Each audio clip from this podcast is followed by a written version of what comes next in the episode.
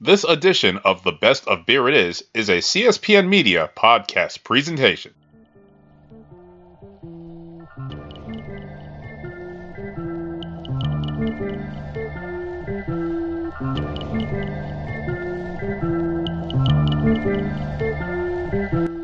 Hey, what's up, everybody? This is Beer It Is. My name is Tobias Woolborn, and I want to thank the good people at CSPN Classic and Melly for allowing me to do this show each and every week.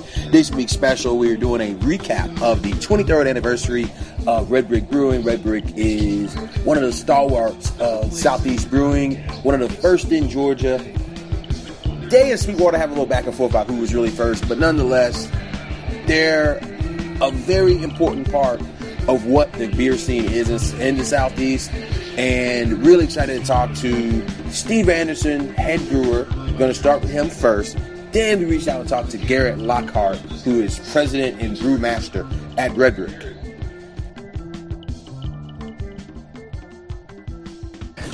All right, boys and girls, my name is Tobias Wilborn. The name on the marquee of the show is Beer It Is on the CSPN network, and I'm at, I guess I would call it a special place for me. Um, this is where I fell in love with craft beer, going back to Atlanta Brewing Company days. Now it is Red Brick, and they're getting ready to do something very special. This is the week of their 23rd anniversary, and I am here with head brewer, the brew master, Steve Anderson. What's up, Steve? Doing good, doing good. Glad to be talking to you. Cool story, kind of how I didn't realize we were the ones that got you in the craft beer. I mean, it wasn't we back then in '93, but uh, uh, yeah, it's a cool story. Well, yeah, I mean, it's just one of those spots where going back to the old brown ale, going back to you know, just a lot of those beers. Some of them have been discontinued, some of them have remained around. Particularly Laughing Skull is kind of seeing what craft beer could do. So that was one of the spots I come to on a pretty regular basis. So you know, really glad to get you guys on the show. So we'll start with you. How did you get here where you are today? Uh, it was kind of a long process. Uh, I went to school to be a park ranger, essentially. Okay, And moved where'd you go out to school? Georgia Southern. Georgia Southern. Okay. Oh, down in the Uh, borough. Yeah. Engineering and natural resource management from Georgia Southern, and then moved out to Colorado to kind of pursue that career. And uh, didn't really work out. There weren't a whole lot of jobs opening up back during the recession. So, uh, but I did start homebrewing out there. and Kind of fell in love with the brewing process and all that. So, ended up moving back home a few years later. Continued to homebrew a lot. Started working at a homebrew store and managing that store. So we were doing nationwide homebrew sales and Nice. learned a ton about brewing there. And then decided I wanted to pursue it further and started helping out with Burnt Hickory when they opened up. Mm-hmm. And then uh, that kind of led to meeting some of the guys here and My man getting Steve the job over at, there. at Red Brick. So okay. First of all, Scott's batshit crazy over there. and speaking of Scott, by the way, before we get to Scott, you're listening to Beer It Is on the CSPN Network. Let's get right into that. We're here at the anniversary. You mentioned Bert Hickory, and you guys are doing a really fun beer with them, man. Tell me Yeah, about that yeah, so- carrot cake. Yeah, so beer called Governor's Pike. It's a carrot cake Belgian double. Uh, and it was something we brewed back at Burnt Hickory. It was actually a, an original collaboration between my brother and I. Mm-hmm. He works over at Stout Brothers Craft Beer Market. Nice. And uh, he's a trained chef, so he always liked to do culinary influence stuff when we brewed at the house. So, you know, he had this idea like, let's do a carrot cake beer. And I was like, yeah, like that, like that idea. Brewed a small batch of it, tasted really good.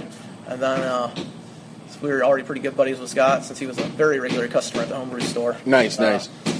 he was nice enough to let us go over there and brew it on his system. And uh, so we brewed up a three barrel batch over there and put it out under their label as Governor Spike. And uh, it's something I can't really do here on the big system because of the, the sheer amount of carrots. And ginger that's and a lot of everything stuff else. going it's all on very there, right? Handmade and hand caramelized. You know, everything's cooked in small batches. I don't have a way to do that here on the big system, but uh, we were able to brew up a small batch on our pilot system, uh, kind of as a throwback to that. Uh, you know, part of you know what got me here is part of the history, so it's kind of fun to do for the anniversary party. We also wanted to team up with some of our you know favorite Georgia breweries too, so we ended up doing four or five collaborations. So okay, Yeah. well, two things. We'll start with this. Um, who else? I saw I saw on Twitter you guys had Wrecking Bar. Yep. Uh, tell me about that beer you're doing with them. yeah, that was a really fun one. Uh, we, we- we wanted to do something unique. Uh, Gavin Neal and I are all good buddies, uh, Mm-hmm. so we were hanging out up here doing some planning for the little Five Points Halloween Parade. We're co-sponsors with them. Nice, good stuff, And designing a beer for that, and while they were here, we just got into a discussion on maybe doing a small collaboration for the anniversary party. Mm. And we decided we wanted to do something kind of unique, and we ended up deciding to go with an elderberry goza. But to throw a little twist in, we wanted to do an alternative source uh, of lactobacillus for the souring. Ooh, okay. So we actually pulled some uh, some brine from their uh, their Mm-hmm. homemade sauerkraut at the wrecking bar, Oh, interesting. and uh, it was a whole mix of different stuff. so in that there. would that would that kind of give it like the little salty kind of? There- yeah, there is some salt in there, so it, it contributed some, and we also added some more salt later on. But we got a very unique uh, sour profile in the kettle. We did some kettle souring with it Mm. from that uh, sauerkraut brine, and it doesn't taste anything like sauerkraut. Right. But it was a very unique, uh, a unique taste. So it didn't get you know it's, it's a nice balance. It's right at a good tartness level, and then uh, we brewed the beer, soured it, Hmm?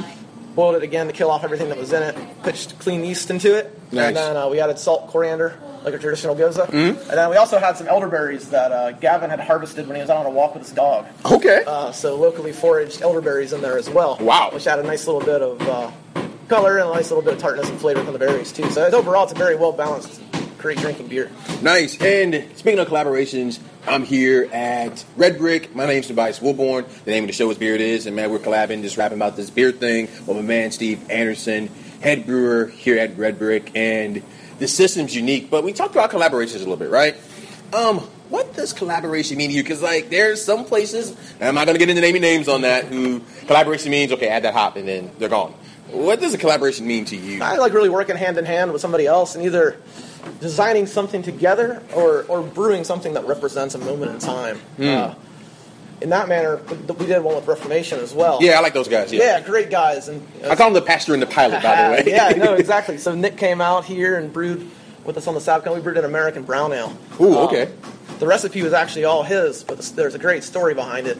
Uh, before I was working here or anywhere else, actually, I was still working at the homebrew shop, Mm-hmm. and uh, I got invited by Nick to a brew day when they were still brewing in the backyard. Oh, wow, A homebrew okay. session. So they were having a big, you know, they had a bunch of people bring chili, they had a bunch of beers on tap, having just a big get together while they brewed. It's kind of you know nice. promote the fledgling brewery type of thing. Mm-hmm. I like so it. I was up in ball ground, drove up, got lost, couldn't find the place, circled around a few times, finally gave up, and started to drive home. And on the way back home, we actually found a house Nice. found the party and uh, went out had a few beers, met those guys, great guys. But that's also where I met our president brewmaster Garrett Lockhart. Wow. who was uh, then the head brewer here. Uh, and we had a nice little talk and just kind of you know chatted, had a couple beers, didn't think anything of it, but then kind of kept me in the game when they needed to hire somebody on as a brewer here. So by going up there and you know meeting Garrett, it's kind of what got me in the door here. So it's a cool little throwback to Fortuitous bounce, man. yeah, yeah. So we, we brewed the beer we brewed was the beer they were brewing that day Wow. at the uh, at, in their backyard while they were homebrewing. So we went back and just rebrewed that recipe. so let's get into that brown ale. I mean, obviously, I don't, don't want to get like to recipes or yeast strains. That's you know a little bit too esoteric, and you know I don't want to Yeah. get into that. But first of all, nobody really brews the brown ale anymore. It's kind of become like a almost passe beer, unfortunately. Yeah. But it's one of my favorite styles. So I agree. so- it's just, I agree. It drinks really good. You can go high ABV on it. You can go low session on it. You can go whatever you want to on a on a good brown ale. But tell me about yours, man. With this, with this particular one, yeah. It's, yeah, so it's, it's Nick's, you know, Reformation's recipe, but it's American style brown, so a little more hop forward. Mm-hmm. Oh, yeah. Uh, it's still got a great malt backbone, uh, just a touch of cherry wood smoked malt in it, which actually adds a real nice depth and complexity. It doesn't taste like a smoked beer by any means, but uh, Okay. it adds a real nice. I think that's what I want to try for a Beer. good idea. Yeah. and then uh, you know a lot of hops and a little bit of dry hops in there as well, a mix of citrus and some more spicy, earthy hops. Uh, so it's a good balance of everything, and it, it actually drinks really well. We were testing the carbonation on it earlier today, and uh, had a little sip, and it's, it's drinking really good. Nice. So, um, what, what what would the ABV be on that, Lee? I think that was in the, the sixes. I'd have to go back and check the Nice. next. But that's like a nice, good, Oh, yeah. easy Nice, drinking easy brown drinking ale. brown ale. By the way, the anniversary party will be between eleven, right? No, Starts it's- at 11, last starts call at at 4:15. So yeah, so it'll be daytime. I'm assuming this place is gonna be teeming with people, so there'll be Yep. people outside. So that'll be a beer you can sit outside and still drink it on what will probably be a mid eighty degree day. Hopefully, fingers crossed. Hopefully, no rain, no. It's just a good time. So, let's get into your story a little bit, man. So we talked about how you. St- what is the first thing you brewed on, man? Like homebrewing? Yeah, yeah, An apartment stove, a little two and a half gallon kettle doing Nice. you know, extract partial boil batches. And what was your mash tun? There wasn't even a mash; it was all extract. Oh, wow. Uh, the, So- first, the first batch was 100% extract and hops, and that was it. So what, what, what was the beer? Do you remember? That was an American Amber Ale. Okay, Uh, okay. A kit from a local homebrewing store out in Boulder. Nice. And so, what was it like being in Colorado? I mean, because going from Statesboro, and what, what, what year range was that? Was it like, um, 2000 to 2005.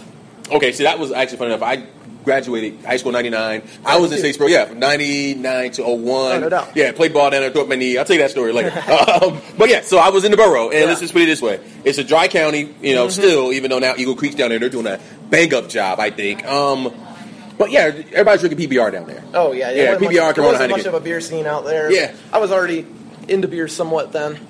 So, what were you drinking then? Because I was probably the weird guy down there drinking, you know, corked and cage things from Amagong, a lot of Avery beers and stuff like that. so how are you getting a hold to it? Oh, I mean, they sold beer, they sell beer in states for us. Right, right, right, they sell it. No, no, no, I know, I I mean- didn't have a ton, but I drive home to Atlanta a lot, grab stuff up here. Okay, because by then, by that ninety nine, two thousand, there was. I mean, obviously, Red Brick was had been around. I think by then, the break off of Sweetwater had come around. Yeah. So, and Terrapin was going. So there was a little bit of good beer in Atlanta. Yeah, no, there, Was, there were some good beers, and I guess what was it? But I guess the alcohol laws hadn't even changed then. They hadn't changed. No, no, they hadn't Nor- changed it. nor Yeah. was I old enough to drink. Right, right. By the way, 21 and up here on beer it is, but you know Yeah. that being Uh, said, you know how things go. But yeah, yeah. Toward the end, you know, that's when I started getting more into uh, into local beers. Mm-hmm. You know, so yeah, I was drinking a lot of Tariff and side projects stuff like that. Uh, it was a good mix of stuff. It was Is it- a good mix of stuff, but I was never really into cheap American beer. It was Fair never my enough. thing. So you're, you're lucky, and it's one of the things I it's, I talk about now because I do a lot of work out of Tallahassee. So there's proof down there, and like a bunch of really good breweries. In Gainesville, there's like good breweries. So like a lot of these SEC towns, they're like really good breweries now. So like there's college kids who are 21 and up. Um, they're drinking. They're literally coming out, starting drinking good beer. Whereas like for me, I was definitely drinking PBR Callboys. That's it. Definitely, a, definitely a golden age for craft right now. It is, man. Like, people get people's- involved in it early. But you were in Colorado right after college. Was it about 2005? Yeah, somewhere there. 2005, 2006, somewhere not right. And I mean, their beer scene had already been crazy. I mean, Yeah. like you, said, you mentioned Yeah, it was Avery. I mean, Breckenridge. I mean, we can go on down Yeah. the line naming breweries. So, what was it like when you were there? Were you drinking a lot of that stuff? Oh, tons of it. I mean, yeah, all the time, all the time, and it was a blast. Uh, being out there and being you know immersed in that kind of beer culture was a lot of fun. That's really what got me into it. I mean, you couldn't. Everybody you ran into out there homebrewed. Mm-hmm. You know, it's the the homebrew center of the U.S. probably, uh, especially at that time. you Mm-hmm. know, with the homebrewers association being out in Boulder and the brewers association being out there. Uh, so I mean, yeah. You'd, You'd be in line at the homebrew store, and the guy behind you would be Charlie Capasian. Wow. buying ingredients there to do his own stuff. Just so. that, just some home stuff, not even for the big place. Yeah, Oh, yeah, no, just for just for the summer stuff, and uh, even that would happen. That's happened multiple times up there. So, it's, you know, the people in the scene out there were very knowledgeable, and it was great. You know, so there was a lot, a lot to work with. So it definitely got me intrigued on the hobby and hooked on the hobby. Nice, man. I tell you what, one place you can find out a lot about that hobby is here on Beer It Is on the CSPN Network. My name is Tobias Wilborn. Here at Red Brick, you know, I kind of consider this place home, man. And like I said, um, people here have always treated me well, so I really appreciate getting to hang out with my man here, Steve Anderson, head brewer, talking about his story, talking about Red Brick as they celebrate their 23rd anniversary, man.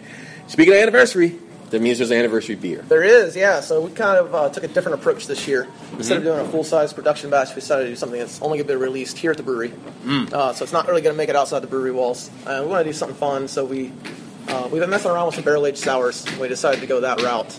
Uh, so what we came up with was an American Wild Ale. Uh, Mm. it's a blend of uh, whiskey and rum barrel aged beers. Uh, Okay. one of them was uh, Solera barrel, so it's had a lot of different stuff put in it. Ooh, Uh, it was- okay. it was originally our Solera Project 1 that we released back in April. Mm-hmm. Put some more beer back into that and let that continue to, to go. And it already And it had a- just a takes great on all those profile. characters Yeah, it, and- has, it had a very uh, fruity and floral character to it with multiple strains of Brett and a little bit of lactobacillus in it. Nice. Uh, even kind of like a rosy character to it. And I really like that one. Um, blended that with some other barrels. Uh, one was uh, uh, a batch of three bagger, Mm, Okay. uh, Belgian triple. All right, yeah. And we, uh, yeah. That's the OK's rum, yeah. yeah, we dosed that with uh, with a bunch of different stuff, lacto, PDO, mm. Brett, the whole range, and uh, let that go for like a year and a half, and then so blended some of those together uh, to make the uh, to make the 23rd anniversary American Wild Ale. So it's got a lot of complexity to it, uh, moderate moderate acidity and tartness, uh, nice moderate to high funk level, Mm-hmm. Nice. uh, and a lot of uh, a lot of complex flavors that So play it's gonna pour really well up. It's gonna together. pour up pretty. It's gonna. Yep, yep, pretty golden color, um, and just a lot going on. Uh, fruit flavors, very uh, Sauvignon Blanc like in character. Nice. A lot of ripe fruit flavors in there, and a lot of good funkiness. What would an ABV be on that? Uh, I, I figured that out, but it's somewhere in the mid seven, seven and a half. Nice, and that's and you know what? I I tell people all the time, like every beer you drink doesn't have to be a big eight or nine percent. Yeah. Because sometimes some people go a little crazy. Sometimes like it's okay to be able to actually drink a whole bomber, right? Nothing wrong with that. Uh, Right. yeah, if you want to sit down and yeah, drink a whole.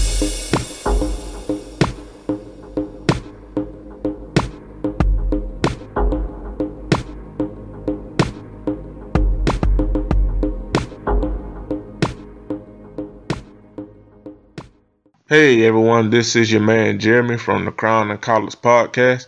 Just reminding you that you are listening to a CSPN media presentation and to check out Crown and Collars every Wednesday so we can tell you what your aunt does when you're not around. This episode of the Beer It Is podcast is sponsored by Busted Tees, your home for funny, awesome, cool t shirts that are sure to get your friends' attention. Busted Tees puts many of their popular shirt designs on sale each week. Choose from several eye catching t shirts inspired by pop culture. Cleverly themed t shirts inspired by movies, video games, TV shows, comic books, geek culture, and much more are on sale right now. To help keep our podcast free, You can order from Busta Teas by going to our official website, cspn.us. That's cspn.us. Then clicking on the Keep Our Podcast free link at the top of the page. From there, scroll down to the Busted Tees banner, and then you can shop for awesome t shirts. Busted Tees through cspn.us. Do it today.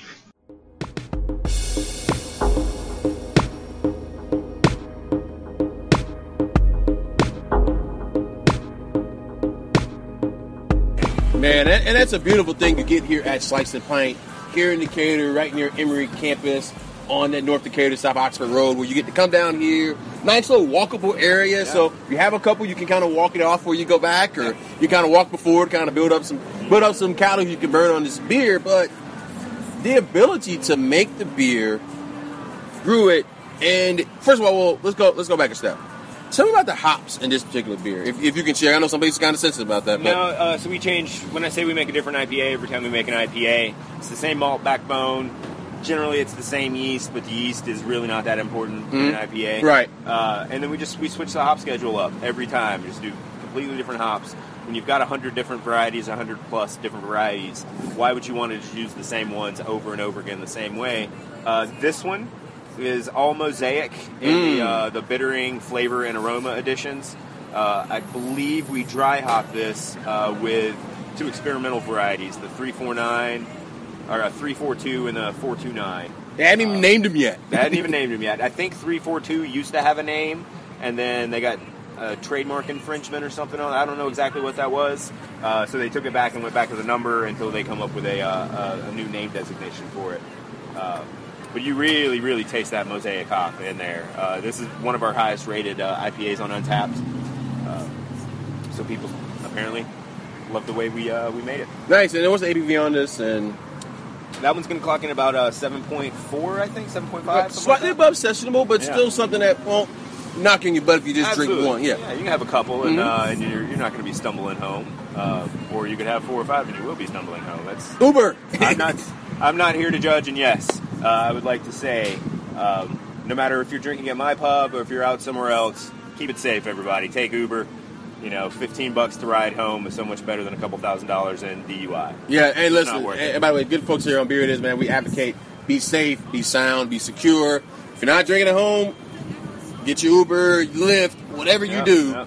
cab, designated driver. Be Yeah, safe. Be, be safe. Better safe than sorry, man. Because Yeah. I tell you what, the DUIs are real out here. And speaking of that, we're gonna go off that, get back into the beer a little bit. Um, Yeah, let's do that. Yeah, yeah, because that, that kind of gets boring, right? Nobody wants to talk about that Nope. part. But um, you guys have, I think, was it 16 taps? Uh, total, Total. available lines, we have uh, 21. 21 available lines. We have Okay. available lines. Uh, we're, our lines are a little bit empty right now because Mm-hmm. we just had our anniversary and we pulled all these uh, torpedo kegs of these uh, aging beers, none less than uh, or none younger than 11 months old. They were Oh, all 11 my. months or older, uh, up to two years old, and we put all those on. And we really we wanted them to sell out, but we didn't know how fast they were going to sell out. They sold out pretty quicker They than you sold thought. out pretty quick. Well, I mean, you have a good following there, three years in the game. Yeah. Absolutely. Um, we're really happy with that. And uh, so, because of the success of those, uh, we're going to stop being so selfish and we're going to start putting some more of these beers out there a little more often. So, uh, we've got some barley wine that's fairly young, uh, but it's, I don't want to say it's like at six months or so now, uh, and some Belgian doubles and some triples, some oak triples, Mm. uh, oak quads, quads. Um, Jack Daniels barrel aged quads, rum barrel aged quads, uh, just all this. Uh, oh, and the Russian Imperial stouts, and those those are the ones we're really really proud of, and we've been holding on to for about So a year. are you, gonna, now. are you gonna are you bi- are you are you doing the barrel age in the Russian Imperials or just? so that's the thing. We have uh, we have six different variations on this Russian Imperial stout. Oh my! Tell me about that. We Yeah, that's did uh, fucking- we did a Jack Daniels barrel aged one. Okay. Uh, we did a nitro pour of the Jack Daniels barrel aged. check check. Uh, we did a um, Calva- no, not Calvados. I'm sorry, a cognac barrel age. We did Interesting. a ruby port, and then we have just a few kegs of the plain, unadulterated Russian Imperial Stout, and then we have one that I'm we're gonna hold on to it for another year or so. but it's the one I'm most interested in. We took the Chimay yeast and we keg conditioned with the Chimay yeast to see if it can pick up some of that Belgian character and this nice. I want to say our, this Russian Imperial is like 10 and a half. Oh my. Uh, and it's big, full body, like what you would expect from a, a Russian Imperial Stout. well, I mean, somebody has to take the place of happy ending. Thanks, Sweetwater, for taking that off. So Yeah. somebody's got to take the place of that, right? And that was one of my favorite Sweetwater beers. it was. The It's best things actually- they made. I agree. I mean, that beer, the vanilla nose, everything on it was as good as it gets, and I am like so disappointed. Um, I'm actually gonna be talking to Nick Knock in a couple weeks, and Yeah, do that. Give Yeah, them we- a little, uh, give them a little bit of hell for that. oh, I definitely will, man. Cause that's a beer I miss. Same way when I was at Red Brick, and I say, hey man, you gotta bring back the A Town Brown or Yeah. whatever version of Town that. Brown was good. Yes, I uh, I actually interviewed with Red, or not interviewed. I sent my um, resume in uh, right before Crawford hired me uh, to Red Brick because they were hiring a new brewer, Mm-hmm. and uh, in my cover letter I mentioned. You guys got to bring back the A Town Brown. I was like, That's I funny. get getting rid of the Peachtree Pale Ale. It might not have been selling that well. Yeah, yeah, that and happens, yeah. Hopland is much better. I get that, but A Town Brown was so good, and I don't know if that completely hurt my chances of getting that job or not. that's funny. But, hey, but- but it, it shows boldness, and it shows Yeah, and that you care about the, the product, product. I- I that knew you the know what you're, product. yeah, you know Yeah. who you're applying to, Yeah. and you care. I mean, and I think that's important in this business. And Absolutely. you know, they've mentioned well i'll say a little birdie's told me that it Yeah. may be in some form coming in the next It'd year be or a so good fall seasonal for them. i totally agree Wouldn't be it- bad for fall seasonal. it's just a good beer Yeah. but speaking of good beer by the way guys you listen to beer it is on the cspn network my name's Tobias Wilborn. here at slice of pie my man jamie parker and we're just kind of chatting about what he's doing we're talking about the atlanta beer scene because i mean jamie's an atlanta native i mean he's a guy who grew up here where'd you go to high school Actually, no. I No, no, didn't you're grow from up here. I'm sorry. No, no, no. I've, just, I've been here for about eight years Eight now. years, yeah. I come from a small town in a dry county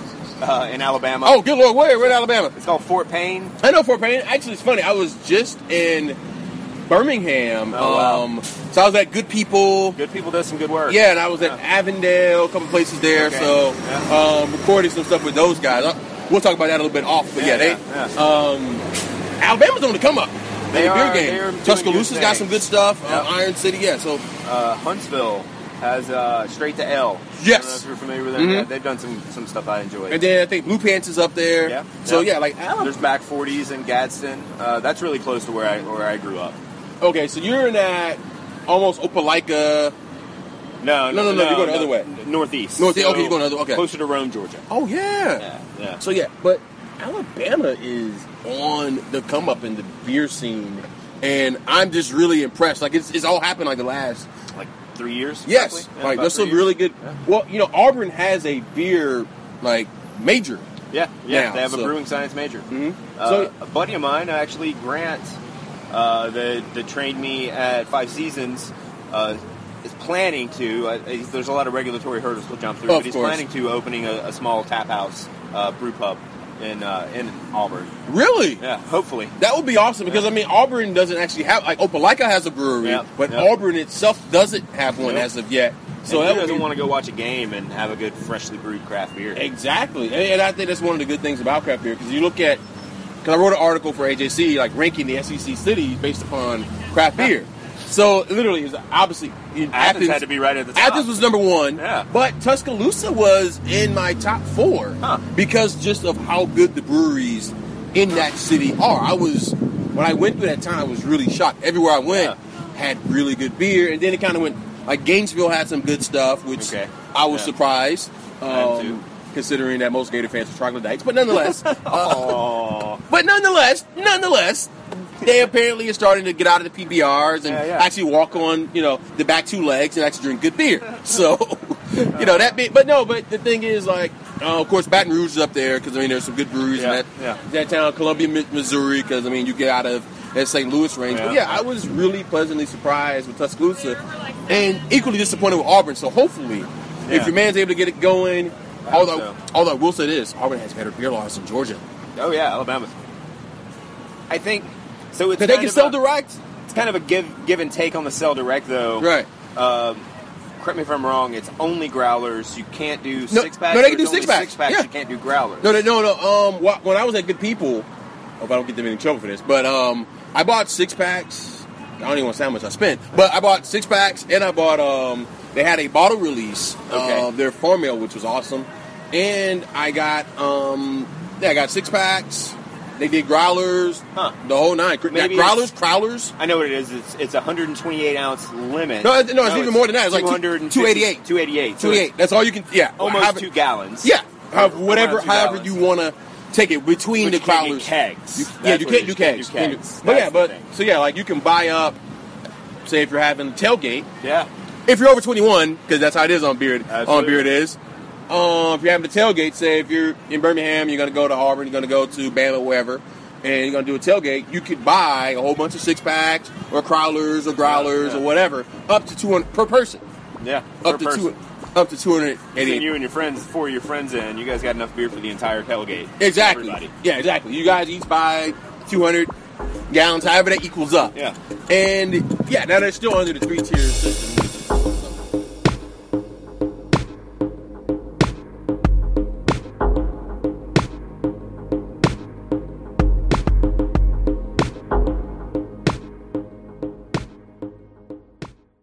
This is Tim Dog from the Comic Book Chronicles. Make sure to join myself, Agent 70, Dirt, and Roddy Cat live every Thursday night, 9 p.m. Eastern Time, as we discuss the latest breaking comic book news and also review the new comic books each week, along with discussing TV shows, movies, and much more. And make sure to go to our website, theclicknation.com. You can listen to the Comic Book Chronicles every Friday by subscribing to the Cold Slither Podcast Network.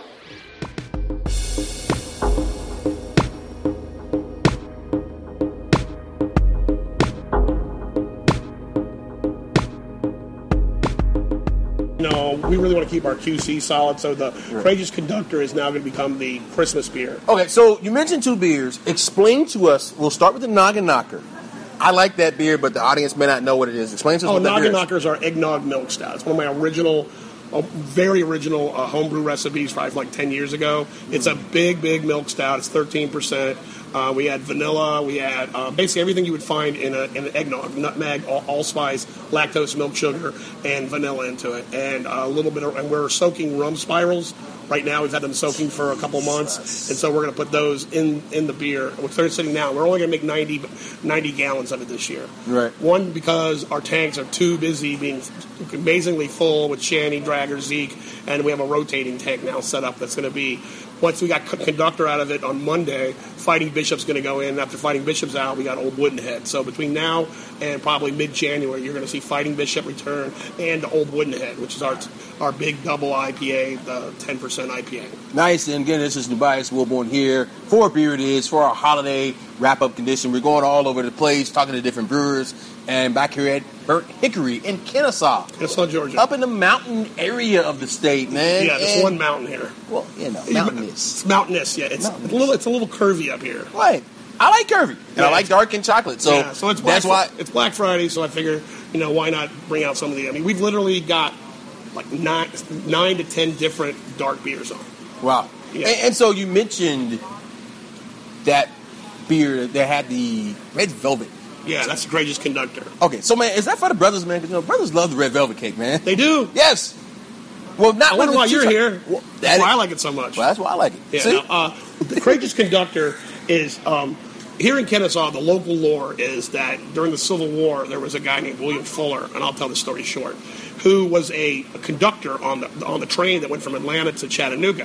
His girlfriend tells him, "Every all the other men in town have joined the army, Confederate Army. You need to join too." So he goes off to the off the recruitment office. They tell him, "No, we need you on the train. The train's more important to keep running, keep supplies between Chattanooga and Atlanta." So he has to basically gets dumped. So he's you know he's basically just the conductor on this train, and he, and lo and behold, these Union spies come down and and hijack the train, and he chases it down like one of those little pump carts, chases it down and gets the train back. It's a true story. They made a Buster Keaton made a movie of it in the twenties. Uh, Disney made a movie of it called The Great Locomotive Chase in the fifties. So it's one of, Wow. it's a local lore, and it's nothing really to do with the kind of the creepy evil side of the Civil War, but this is more kind of a guy's one guy trying to you know prove that he is He's you manly. he's- it- it- well, he's- if you saw him, he's a little skinny guy, little skinny guy. But he was in love with his train so much, the general, that he had to go, go get it. Plus, the courageous conductor.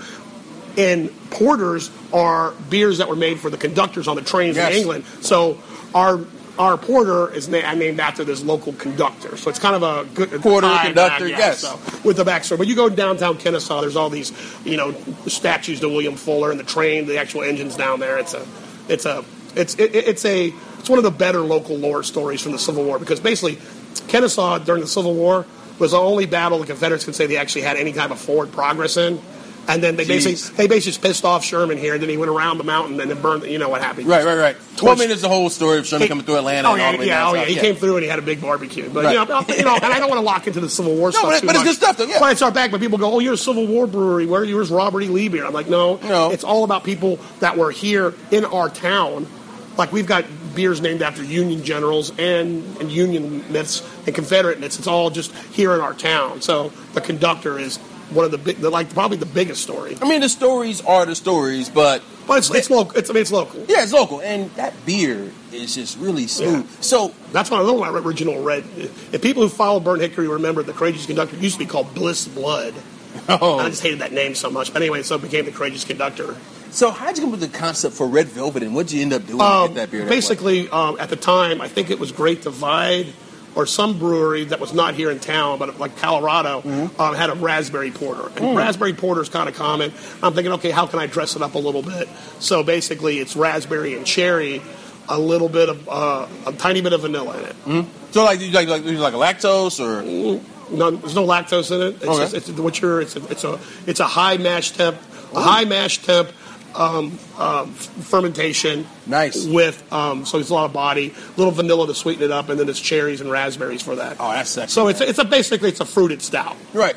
I mean, although, but it's a porter. but my favorite. Well, it's probably, but people argue with me about porters. They go, "How can it, it's too big to be a porter?" I'm like, "Well, okay." well, hey, but you know what though? Forget them yeah, I, I, I, because because people are like, "Are you guys going to enter the JBF this year?" I think all my beers will be disqualified because they're never in the right, ki- you know. exact style and Yeah, everything. be like, you know, Cannon Dragon, that's not an IPA, that's a double IPA. I go, oh, yeah, I guess you're right. Big Shanty, that's not a. If you had to tell what Big Shanty was, Big Shanty is an experimental spiced milk stout. right. it's the, Well, I, guess just you call may- it a stout. Maybe but- call it an imperial stout. Maybe you know? No, no, it's, it's, it's a the way, well, not to get into the whole thing, Yeah, yeah, the I way know, I they break can- all down the. I mean, the beers that do win are right on dead to style and are excellent. It's just that some of our beers just don't fit into those categories. But hey, but I think that's one of the things, reasons why I like you so much and like your brewery so much because you don't give a damn about style. You kind of just do what works. Yeah, style. I mean, I understand style, but I want to work within that. It's Right. like with music. I'm not going to say, you know, you know, I'm going to add like you know a banjo to a thrash metal song, right? That Right. may that may not work, but it may sound pretty cool. I'm not going to worry about what people say about the style. It's just the main thing is that it's good. I'm not going to put a beer out. I mean, you may not like it, but it's going to be a solid beer. I mean, I've had some mistakes, but you know, uh, there've been some that we you come up, you know. And Crazy Conductor, like I said, I shopped it, like I made it as a homebrew for like three years before I went pro with it. So So now, how long did you homebrew, man? about 20 years. I didn't really get serious until I figured out how to do it. I was back there in the days with the cans of the extract and the little Oh, packet yeah. that says yeast, the packet that says hops. You blend them together and all that stuff. But then I don't know, maybe I'll The Mr. Beer kit. yeah, yeah. But I mean, I was 91. I started doing that. I got really into it. The name of my brewer, my beer was Newt Sock.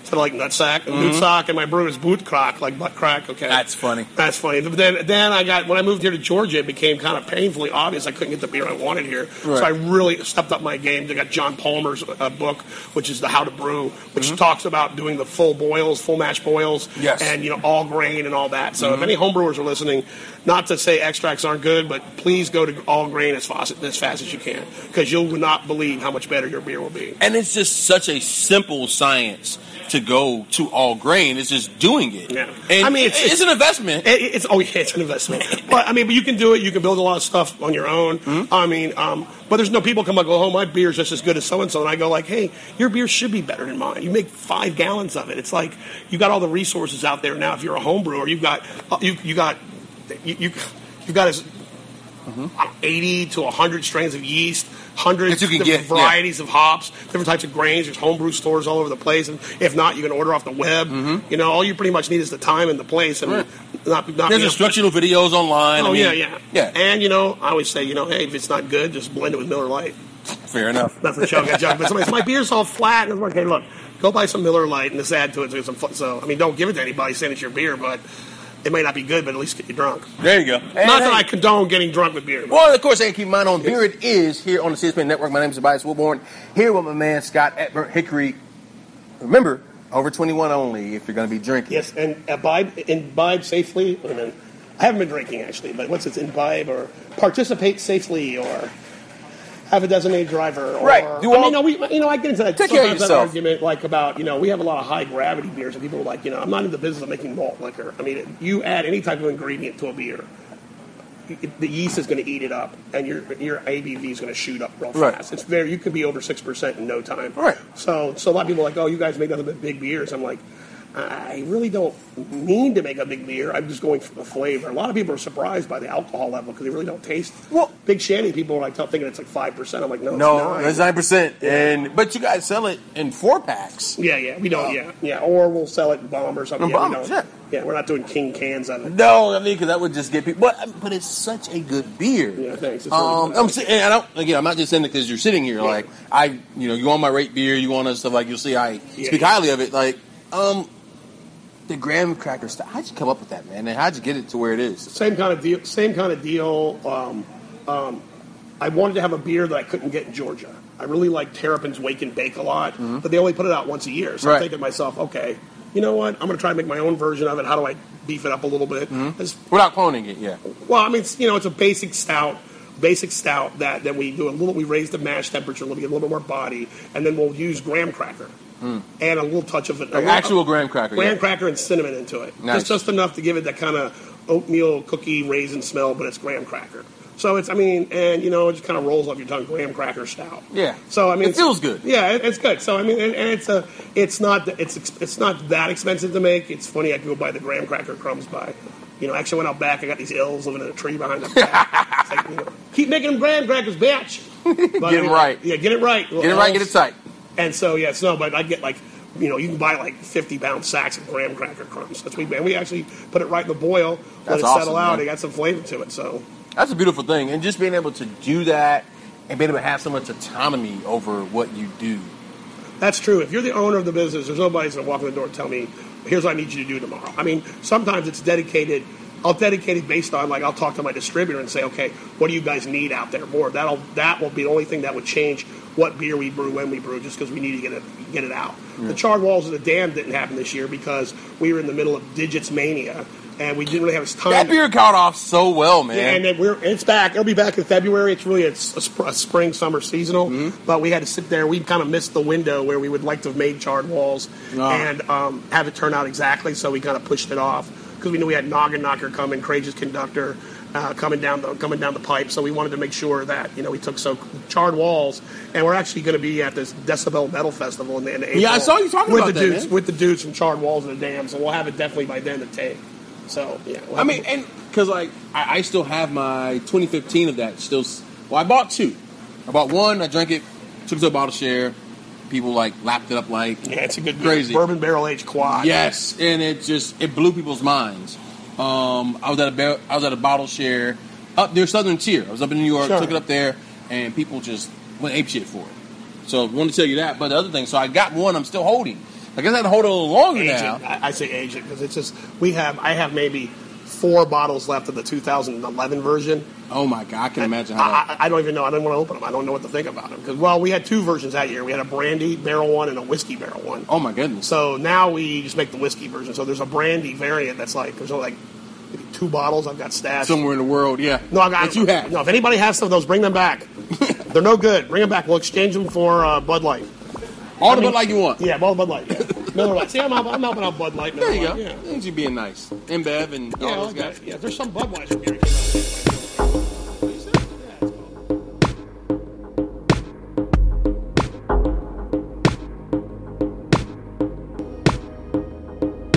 All right, everybody.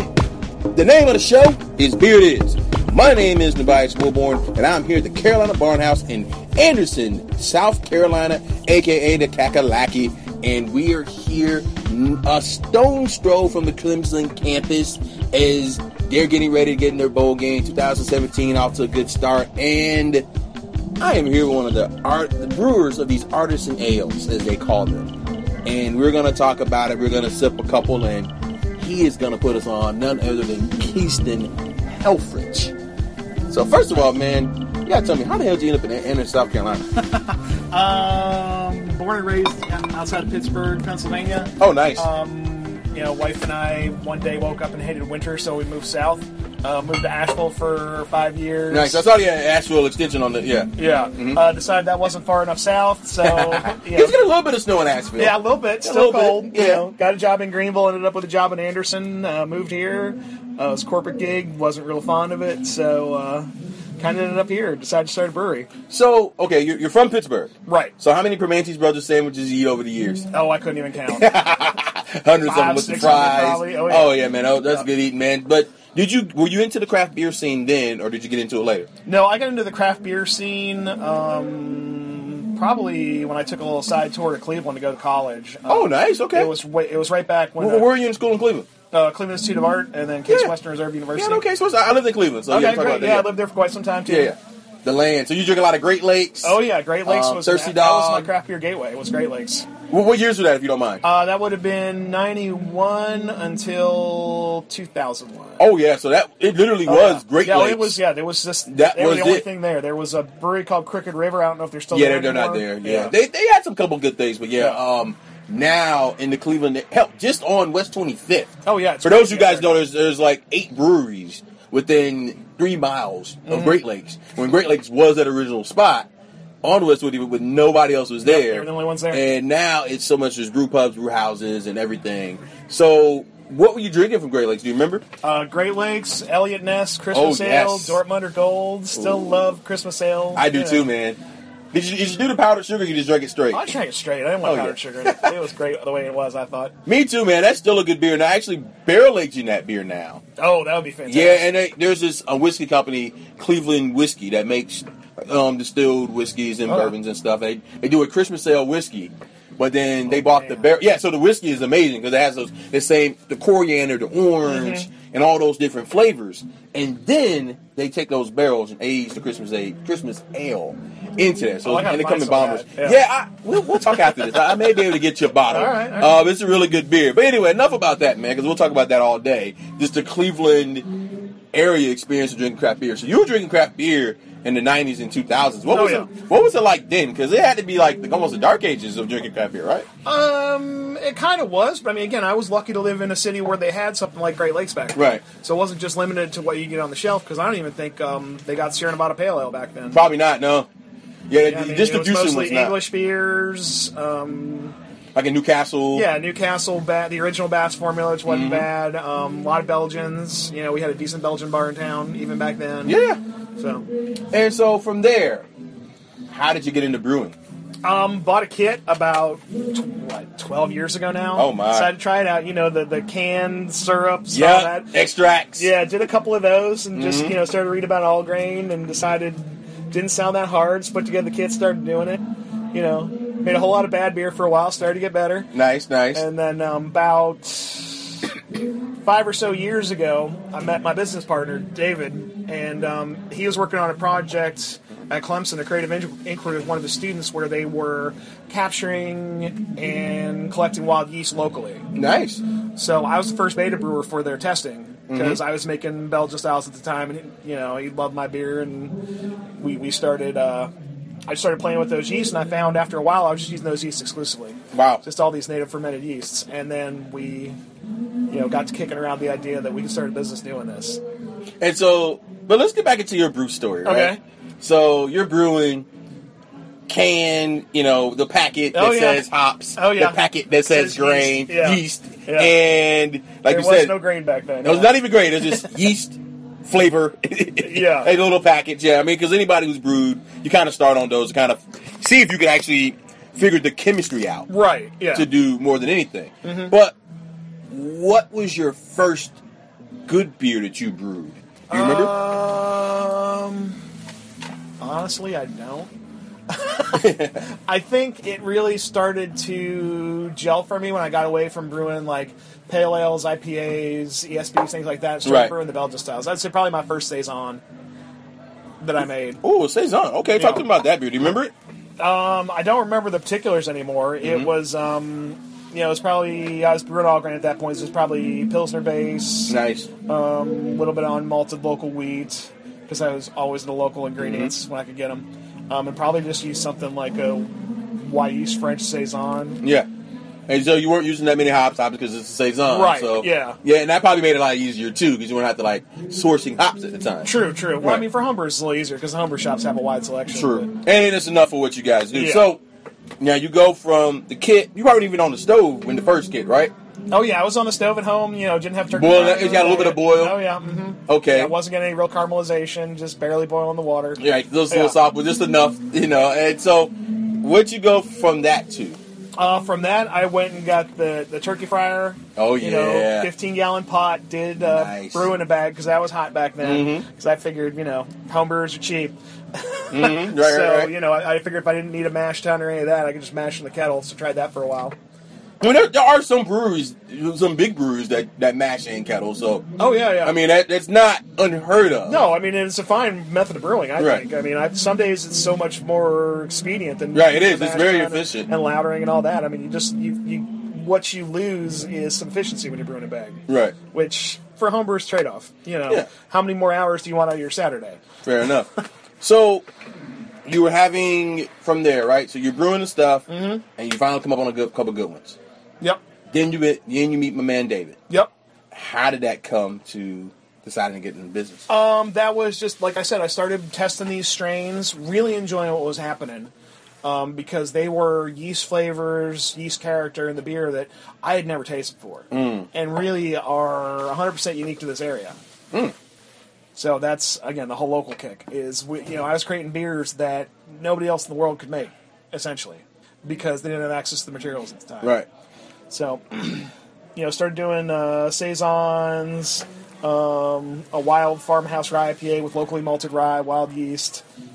Nice. You know, hops are still sourced from Pacific Northwest. Of course, yeah. I 'cause mean, that's it's where what the it hops is. come from. Yeah, and, it's- and they're all pelletized or whatever. Yeah, Yeah, yeah. I mean, and, by, by the way, guys, you know, um, I'm lucky. I have a nationwide listener base, so down south, generally, we, we just don't grow hops down here. No, they're trying. I mean, they're trying. Yeah. I mean, I know University of Florida. They they have like an indoor spot. I think Auburn's trying to do a couple things. yeah, in West I'm North hearing- Carolina, there's a bunch going on. Yeah, so I'm hearing like people are trying. It's just you know we're a little bit behind on the beer scene.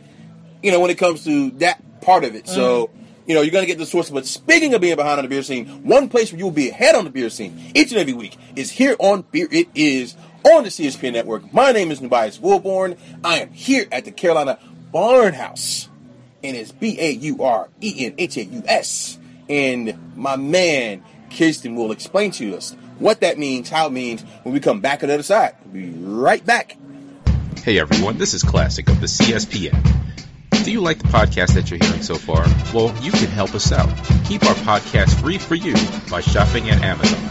Visit our website, cspn.us, then click on the Keep Our Podcast Free link at the top of the page.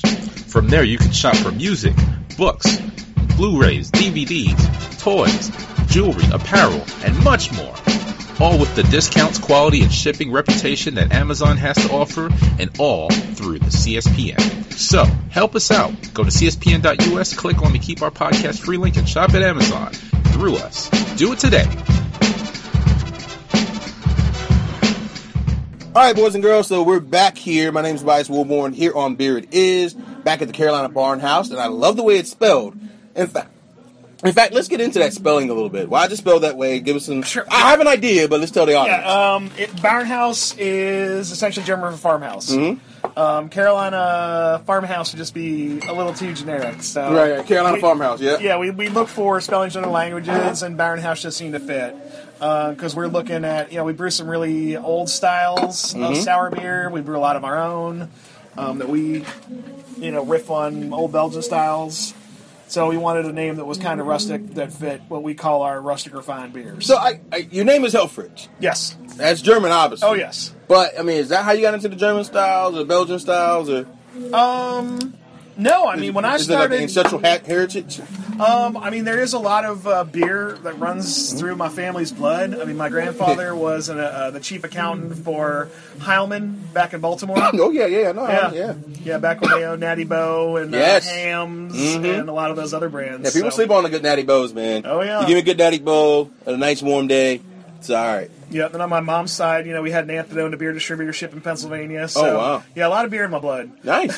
so that's interesting. You mentioned distributors, man. So we're we're gonna talk about the relationship with distributors and different things like that a little bit later. So Okay. that's it's kind of interesting. You kind of can see the game from both sides. But let's talk a little beer.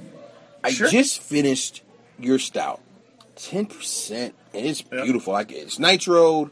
It pours up glorious, nice cascade. Well, thank you. Tell us about this beer, man. Um, it's our Belgian style imperial stout called Nacht, which is German for night, and actually the version you have has a wood fired cold brew coffee in it. So that we have Mm. a roaster up in Clemson that roasts all their coffee beans over oakwood fire. Mm. So it's a completely different flavor from a lot of other coffees I've ever had.